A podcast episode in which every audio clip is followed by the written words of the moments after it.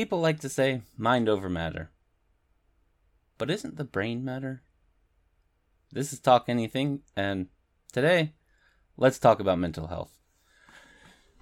So, willpower, positive thinking, attitude, optimism. These are what define success. You feel depressed? Make yourself smile. Realize that others have it much worse. You'll be happy if you just stop uh, thinking sad thoughts and tell yourself in the mirror every day that you are beautiful and strong. Anxiety? Fake it till you make it. Be brave. Know that other people don't judge you as much as you judge yourself. ADHD? Pff, that's just a label they stick on kids who are active. Addiction? If you really wanted to quit, you could. Stop breaking the law. Stop ruining society with your bad choices. Schizophrenia? Oh. Well, let let's put you in a hospital and we'll keep you safe there. Alzheimer's?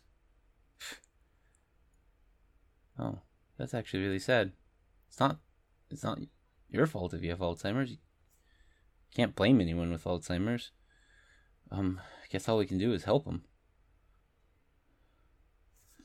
Why do we say that? Why do we say that you have complete control over your life and you are what you make of yourself? Why do we talk to people like that who have things like depression or anxiety? Um, why do we tell them just act different, think different, be different, and you will feel better? If that's true, why don't we say that about schizophrenia? Why don't we say that about Alzheimer's? Why don't we say that about Down syndrome? What about stroke or traumatic brain injury or I mean there's so much more. Why don't we say it about those things? Why are some mental health disorders legitimate and some are just your attitude? Let me ask you a question. Can brain chemistry change the way you think? Can it affect your ability to change yourself and to make choices? Can brain chemistry do that?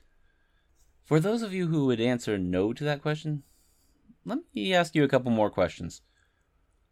If someone gave you enough caffeine to equal about, say, 20 cups of coffee, could you feel calm at that point? If you were injected with morphine do you think you could be energetic? Get up and run around and be excited and thrilled? Be focused? If you were in a hospital and they gave you sleeping gas before a surgery, do you have the willpower to stay awake? Not fall asleep? Those things are just brain chemistry. Why can't you stay calm with caffeine in your system? Heck, why can't you stay calm with meth in your system? If you have 100% control, why can't you do it? When your brain chemistry is altered like that, do you still have complete control? Do you still have the same level of ability to control your life and to make your choices and to make of yourself what you want to be? Mental health is real. Now, depression and anxiety, you might treat those differently than something like Alzheimer's or Down syndrome. But they're real. Brain chemistry and the effects on your mind, those are real. ADHD, autism, bipolar disorder, PTSD, those are real.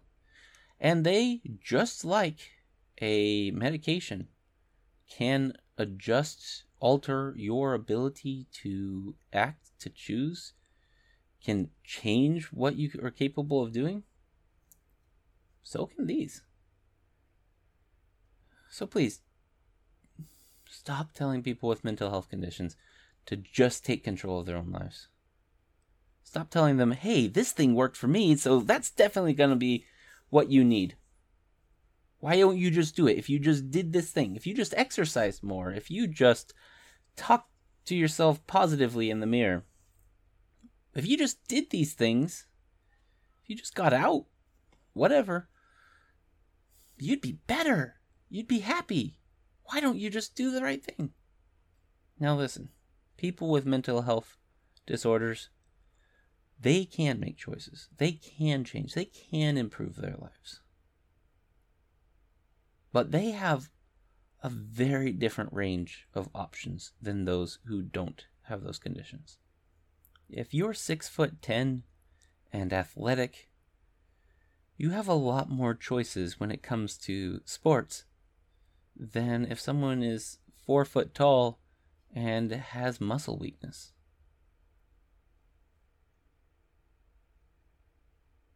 People with mental health disorders have a different range of options.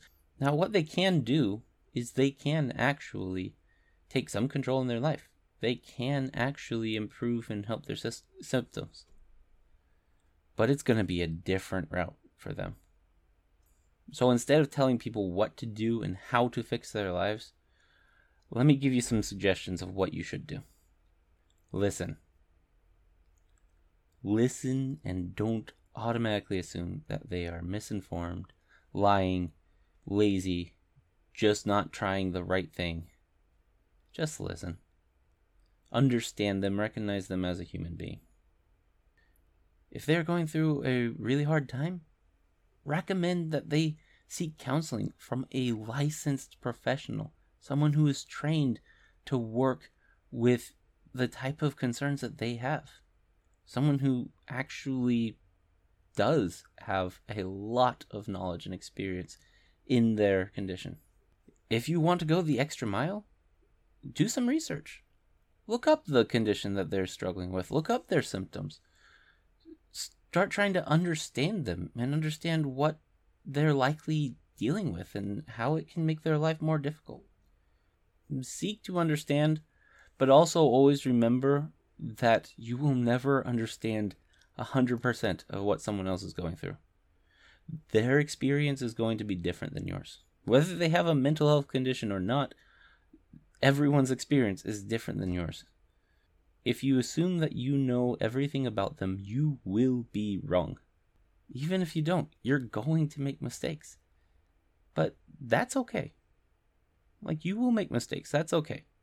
But if you make mistakes, seek to learn more. Seek to admit when you're wrong and seek to know better and do better. And please, stop saying that mental health is a lie.